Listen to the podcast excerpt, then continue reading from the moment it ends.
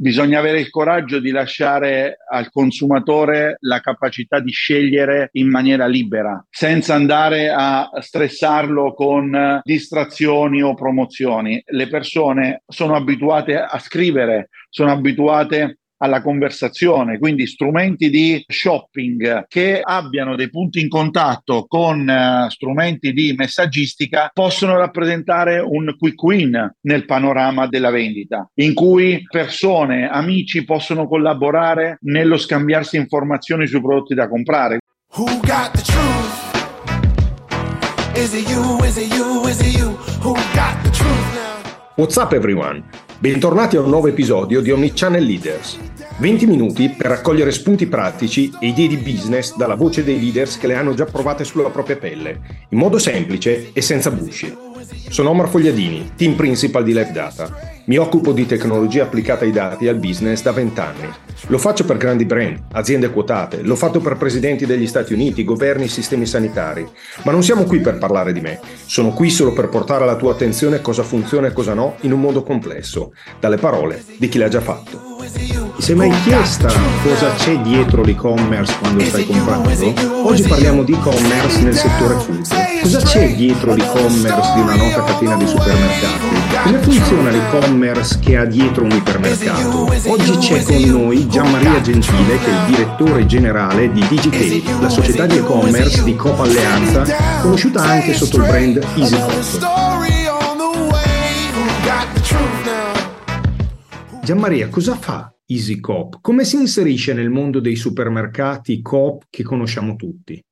Digitel è la società dedicata all'e-commerce di Coop Alleanza ed è un caso abbastanza unico nel panorama italiano, in quanto un retailer, una grande, un'azienda della grande distribuzione italiana, ha creato un veicolo dedicato alla gestione del canale dell'e-commerce. Tutto è nato nel duemilasedici con l'obiettivo di sviluppare sui territori coperti dalla rete vendita di Alleanza i servizi di vendita online. La natura, diciamo, di società controllata ha garantito una grandissima velocità di implementazione, quindi la società è riuscita a cogliere tutte le opportunità di essere startup, quindi l'agilità in particolare di essere startup, avendo alle spalle comunque un grande gruppo come Coop Alleanza. In questo momento Digitel eh, copre i territori dell'Emilia-Romagna e del Veneto attraverso due dark store, quindi due strutture dedicate ai processi logistici per consegnare le spese a casa dei clienti. È un servizio abbastanza premium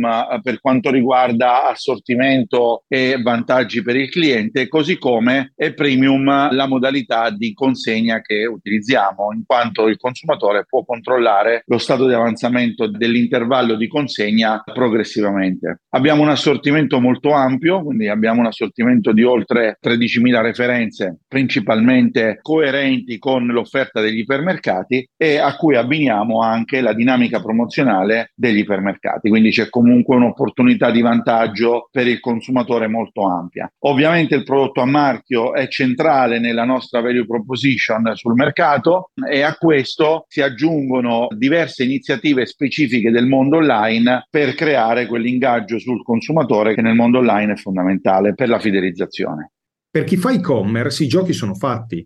Quando arrivi in questo periodo dell'anno stai chiudendo tutte le iniziative per Black Friday, feste di fine anno, saldi. Che andamento ti aspetti quest'anno per i diversi comparti?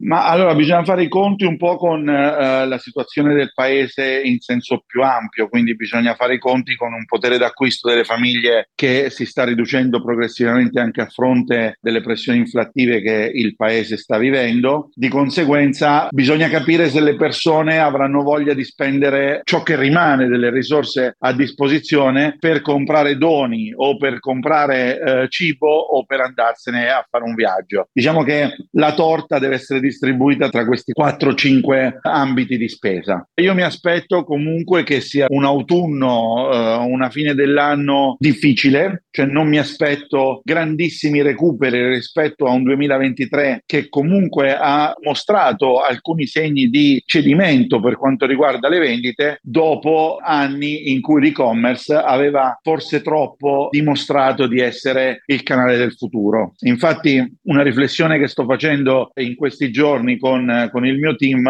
è proprio relativa al fatto se il, il Covid sia stato un bene o un male per il canale online, perché da un lato ha gonfiato le vendite nel corso degli anni pandemici, ma dall'altro ha dato forse la peggiore dimostrazione di qualità, in quanto ovviamente c'era una, un picco di domanda che difficilmente le aziende sono state in grado di soddisfare, e di conseguenza una parte del mercato che per motivi eh, emergenziali si è avvicinata al canale ha vissuto un'esperienza non troppo positiva. Di conseguenza c'è stata poi una volontà da parte del consumatore di riscoprire l'aria aperta e quindi di voler tornare fuori, e quindi diciamo dovendo scegliere tra vado a fare la spesa o me la faccio portare a casa è tornata ad aumentare quella voglia di andare nei punti vendita. È anche vero che il processo di sviluppo delle reti di punti vendita fisici è inarrestabile, pare essere inarrestabile soprattutto grazie al tasso di sviluppo delle aziende discount, e questo rende sempre più facile per i consumatori accedere a un'offerta ampia di fatto sotto casa. Questo è il principale competitor dell'online, quindi l'online ha bisogno di scoprire nuove ricette, nuovi modelli per creare quell'appeal necessario a diventare il canale preferito anche da quelle persone, diciamo ormai potremmo definirle millennial, che hanno iniziato a fare la spesa nei supermercati e solo negli ultimi anni hanno scoperto questa offerta di servizi online. Cosa diversa invece per i responsabili d'acquisto del futuro, che molto probabilmente invece approcceranno al processo d'acquisto se riusciranno ad avere disponibilità economiche adeguate, quindi è tutto subordinato alla capacità di trovare un lavoro, di sganciarsi dai nuclei familiari, di andare a vivere da soli con eh, la possibilità di sottoscrivere dei mutui e quant'altro. Diventeranno responsabili d'acquisto e io mi aspetto che quello sarà il vero tasso di crescita del canale online, cioè l'acquisizione di tutti i nuovi responsabili di acquisto che andranno ad utilizzare il canale online come canale principale per comprare il cibo. Tu ti occupi di e-commerce, ma è un e-commerce diverso, e il tuo settore è uno dei primi che ha dimostrato che l'e-commerce è morto. Oggi si parla tanto di U X Net-a-Porter, che dopo anni di ribalta vale quasi dieci volte di meno perché siamo tornati tutti a comprare in negozio, e l'e-commerce è solo una modalità di acquisto di un consumatore omnicanale guidato dalla propria convenienza. Nel mondo dove la ricerca di un prodotto parte da Amazon, cosa funziona e cosa no nel delicato equilibrio tra e-commerce e retail? Allora, questa è una domanda estremamente centrale per i prossimi anni relativamente allo sviluppo dell'e-commerce. Sicuramente al primo posto metterei la semplicità d'uso. Oggi parlo del mio mondo perché è quello che conosco meglio e voglio, diciamo, debordare in altri, in altri settori che hanno dinamiche e caratteristiche abbastanza diverse da quelle del food. Però nel nostro settore fare una spesa vuol dire intrattenersi davanti ad un dispositivo mobile piuttosto che ancora il desktop per alimentare ha un ruolo importante per diversi minuti, cioè arriviamo anche a tempi di spesa che toccano l'ora. Questo vuol dire che le applicazioni non garantiscono quel risparmio di tempo che rende veramente vincente il canale. Di conseguenza tutti o quasi tutti siamo ancora legati ad un e-commerce fatto per vendere televisori, mentre il processo d'acquisto del food è molto diverso. Ad esempio, noi quando andiamo nel supermercato facciamo il giro di tutte le corsie, ok? Mentre quando andiamo in un negozio di elettronica abbiamo bisogno di un televisore, andiamo a vedere solo il reparto dei televisori. Questa cosa qui si traspone anche nel processo d'acquisto online e di conseguenza è richiesto molto tempo al consumatore per soddisfare i propri bisogni, cioè per riempire un carrello. Sicuramente il futuro, questi tempi non sono compatibili con la velocità a cui vanno le nuove generazioni, che reputano addirittura anche una partita di calcio troppo lunga, quindi mi aspetto anche un'evoluzione sul regolamento del calcio per accorciare le partite, e quindi queste persone avranno bisogno di velocità. Per garantire la velocità bisogna lavorare sulla U X, bisogna lavorare sui modelli, sugli algoritmi che propongono gli articoli da comprare, e una U X molto più evoluta, con delle interazioni che sono diverse da quelle che vediamo oggi. Non voglio parlare del metaverso perché è qualcosa che richiede ancora qualche tempo, ma nel breve le persone sono abituate a scrivere, sono abituate alla conversazione, quindi strumenti di shopping che abbiano dei punti in contatto con uh, strumenti di messaggistica possono rappresentare un quick win nel panorama della vendita, in cui persone, amici possono collaborare nello scambiarsi informazioni sui prodotti da comprare. Quindi è un mondo che deve evolvere. Oggi come oggi è un mondo disegnato per, lasciami dire, più per boomers che per ragazzi della generazione Z. Wow, allora siamo in un e-commerce disegnato più per boomers e, e quindi anche noi siamo abbastanza giovani se la vediamo così, no? Allora il problema è la tecnologia o il vincolo più grande, la cosa che blocca o la cosa che funziona di meno oggi è qualcos'altro nella catena di gestione, di distribuzione che poi fa il successo dell'e-commerce anche nel tuo segmento? Allora, non credo che, ci, che sia un problema di tecnologia, perché la tecnologia esiste e abilita praticamente qualsiasi idea venga alle persone. Le cose che ti ho raccontato sono già realizzabili. Credo che nel mondo del food ci sia proprio una lentezza dei processi di innovazione legata molto a, a delle logiche di funzionamento che sono ancora abbastanza vecchie. E il fatto di essere stati startup forse ha aiutato in questo processo di innovazione. Consideriamo sempre che siamo legati a una delle prime aziende della grande distribuzione del sistema cooperativo, per cui c'è comunque un portare uno sprint all'interno di un contesto che ha così tanti anni è stato un esercizio non banale. Però il limite che vedo io oggi per riuscire a trasformare le cose è appunto avere questa visione di lungo periodo, uso una parola che poi magari dopo smontiamo, ma una visione di lungo periodo in chiave omnicanale che consenta anche di dedicare risorse adeguate per testare, sperimentare e innovare.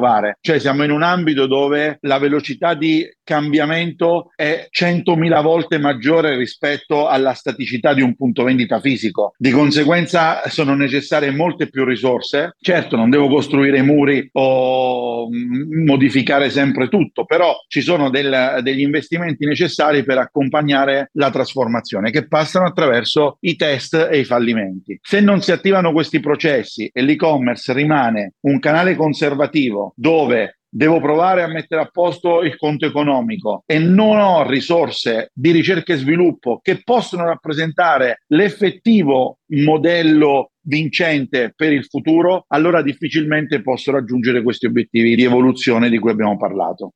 Siamo in un mondo pieno di distrazioni. Il problema è che la tua azienda fa tutto quello che in qualche modo fanno le altre aziende e quindi si diventa irrilevanti agli occhi del cliente. I consumatori poi sono travolti da possibilità di scelte, promozioni, sono distratti, confusi e disconnessi come non mai. Voi, in EasyCoop, siete riusciti a mettere in piedi modalità di acquisto per i vostri clienti come vorresti comprare tu da cliente?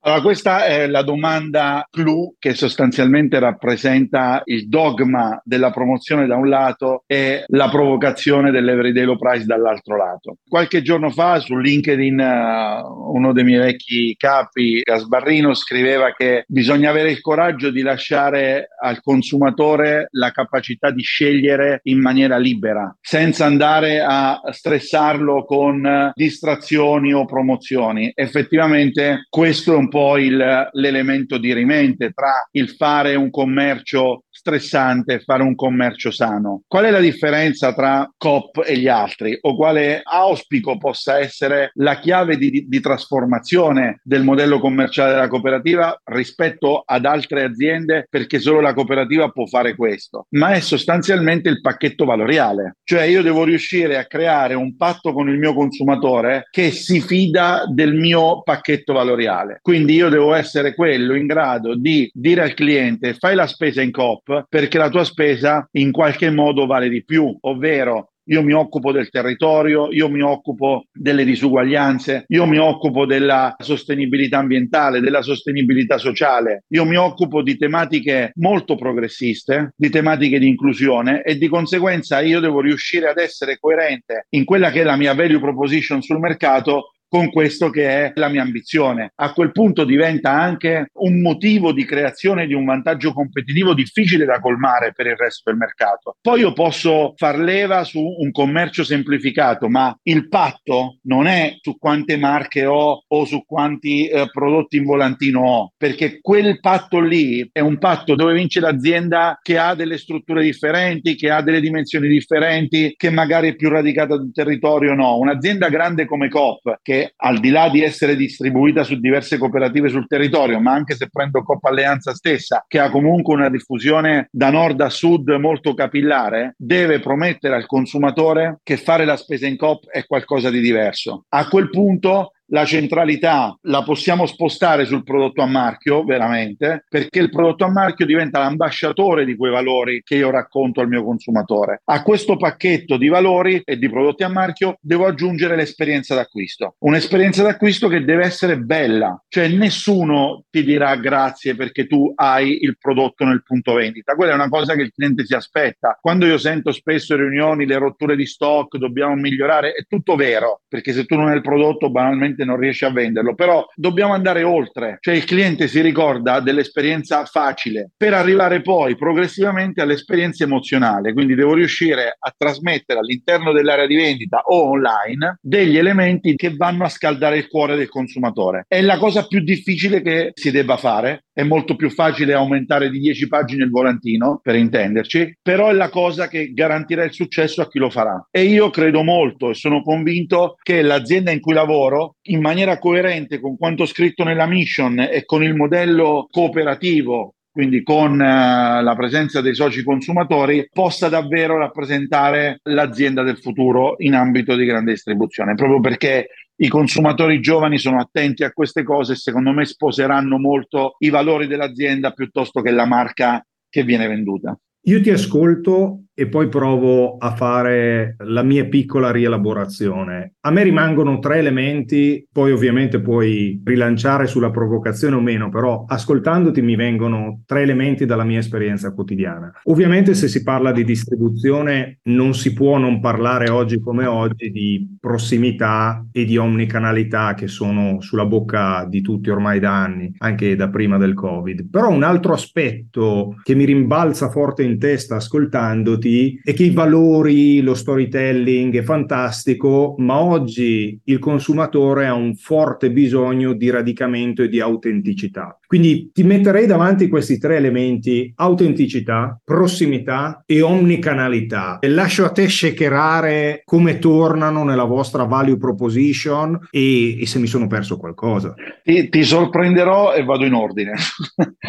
Autenticità. Autenticità vuol dire quello che ho detto nell'intervento precedente, ovvero essere credibili. Cioè autentico è una parola che trova difficile declinazione nella vita reale. Cioè tu sei una persona autentica, io sono una persona autentica. Cioè essere autentici vuol dire essere veri. Quindi quello che bisogna fare è essere veri rispetto a quanto dichiariamo. Un esempio per tutti molto semplice, anche che per chi magari non è proprio del, eh, dentro queste logiche, quindi non, non, non uso un esempio tipico dell'industria, ma un esempio più ampio. Io voglio essere l'azienda sostenibile, quindi dichiaro, faccio il bilancio etico, faccio il bilancio della sostenibilità, faccio tutte le cose di marketing necessarie a questo mondo e il cliente dice: ah, però questa azienda è sostenibile, piantiamo gli alberi, se non facciamo quello, quell'altro. Dopodiché io vado nel negozio e trovo vicino all'ortofrutta un bidone che non è per la raccolta differenziata. Cioè quell'esempio lì rischia, per chi è veramente attento a queste cose, di distruggere il patto di autenticità, perché rimuove la credibilità che tu hai provato a vendere all'esterno con tutte le azioni di marketing incentrate sull'essere green. Quindi diventa greenwashing, viene percepito come tale e il consumatore ti volta le spalle. Quindi autentici per forza, autentici autentici con una grandissima cura nel dettaglio, perché andare in fallo è veramente facile in un mondo con dei clienti così attenti e così preparati su queste tematiche qui. Il secondo punto che hai toccato è la prossimità. La prossimità rappresenta sicuramente il formato del futuro, anche se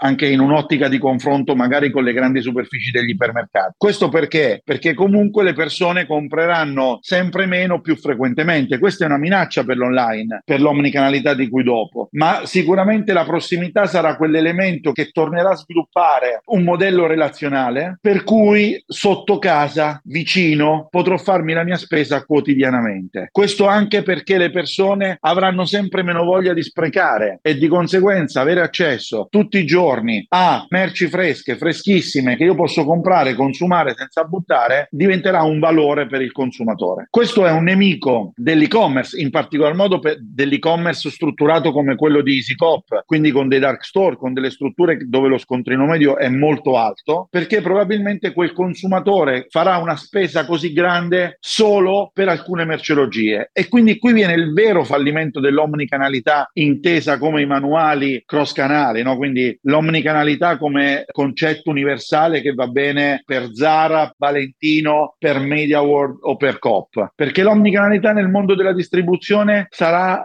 category management molto spinto, per cui i canali, chiamiamoli tali, perché di fatto non, non c'è ancora un superamento, ma probabilmente non ci sarà mai il superamento del canale nel mondo del food o del fast moving, di conseguenza i canali devono avere la specificità che li contraddistingue per il ruolo che hanno nei confronti del consumatore. Questa è una rivoluzione gigante, perché se pensate a un'azienda multicanale, quindi un'azienda fisica multicanale che ha ipermercati, supermercati e prossimità, la logica più evoluta di gestione assortimentale è quella che i francesi chiamavano la gigognité, ovvero l'imbuto, quindi tutto quello che c'è nel più piccolo a salire sta nel più grande, no? E così io faccio l'assortimento grandissimo nell'iper, intermedio nel super e ridotto nella prossimità, ma non si pensa alla specificità del canale. Se aggiungiamo l'online, questo scenario si complica ancora di più, perché l'online può abilitare cose ancora diverse. Possiamo andare in un'estensione di gamma, andando a coprire delle fasce premium che è dimostrato che sull'online vanno molto di più rispetto al fisico, e di conseguenza il category management viene sofisticato molto andando verso una dimensione di omnicanalità. Se invece l'omnicanalità è prendo quello che c'è nell'iper e lo porto sul dark store oppure lo porto online facendo le operations dall'iper, non stiamo parlando di omnicanalità, stiamo parlando della vendita online da un iper, che è una cosa diversa. Questo episodio è reso possibile da Life Data, il partner per il go-to-market omnichannel. Siamo builder in un mondo di user. Come artigiani della tecnologia applicata ai dati aziendali, siamo quelli che fanno succedere le cose. Abbiamo creato questo podcast per dare voce, idee e soluzioni ai leader silenziosi come te. Dopo tutti questi ragionamenti che mi fanno capire quanto è complesso rendere semplice le cose a noi che pensiamo che vogliamo comprare, se mi devi lasciare con tre parole, con tre concetti, che cosa mi diresti? Allora, la prima parola, anche perché va di moda, è l'intelligenza artificiale, quindi devo, non posso esimermi dal citarla, ma oggettivamente in questo grande cappello dell'intelligenza artificiale, degli algoritmi, del mondo dei dati, c'è secondo me buona parte della ricetta di semplificazione dei processi d'acquisto, soprattutto online, quindi ci sarà un, un utilizzo dei dati non tanto per fare vendita di dati piuttosto che aggregazioni strane, ma semplicemente per aiutare il consumatore a comprare, quindi una macchina che diventa un personal shopper del consumatore. Quindi mi immagino, ecco, quella creazione di, di questa figura virtuale del personal shopper che, grazie alla customer intimacy, quindi alla conoscenza di quello che è il consumatore che sta inter- interagendo con lui, va ad aiutarlo nella velocità, nella semplicità e nella gratificazione del processo d'acquisto. Quindi intelligenza artificiale come strumento per semplificare. La seconda parola è automazione, automazione che vuol dire andare a ridurre i costi, sia per quanto riguarda il back office delle aziende tradizionali, sia per quanto riguarda le operations dei canali online. Sappiamo che oggi il modello dell'e-commerce è di fatto un modello caratterizzato da costi principalmente variabili, di conseguenza riuscire a comprimere la componente variabile vuol dire scalare il modello di business. Quindi l'autom- l'automazione come vera frontiera della riduzione dei costi e della ricerca di redditività. La terza parola è il capitale umano. Il capitale umano, che è un qualcosa che spesso viene messo in secondo piano, ma che rappresenta Rappresenta e rappresenterà sempre di più il vero elemento di creazione di vantaggio competitivo. Questo perché? Perché ci sarà bisogno di meno capitale umano e di conseguenza sarà molto importante qualificarlo sceglierlo e portarlo a bordo di un viaggio valoriale in cui il dipendente si ritroverà e sarà sempre più disposto a fare sacrifici, a ingegnarsi, a pensare per traguardare la causa dell'azienda. Quindi capitale umano che diventa centrale nella creazione di vantaggio competitivo e quindi qualità del lavoro, qualità dell'ambiente di lavoro, qualità della vita del lavoratore. Questi qua saranno gli ingredienti per disegnare un, uh, un modello di impresa di lungo periodo, orientata alla semplificazione, orientata alla capacità di parlare alle persone del futuro. Quindi mi immagino queste tre parole sull'agenda del duemilaventiquattro. Ecco, queste sono le tre, sono i buoni propositi per il duemilaventiquattro. Anticipiamo la lettera a Babbo Natale. Grazie a Gian Maria Gentile, direttore generale di Digitel, società di commerce di Coop Alleanza.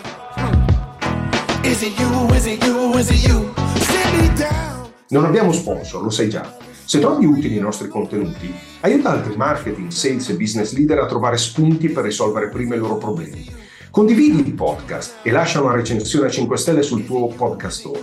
Grazie, le idee condivise diventano esponenziali anche grazie a te.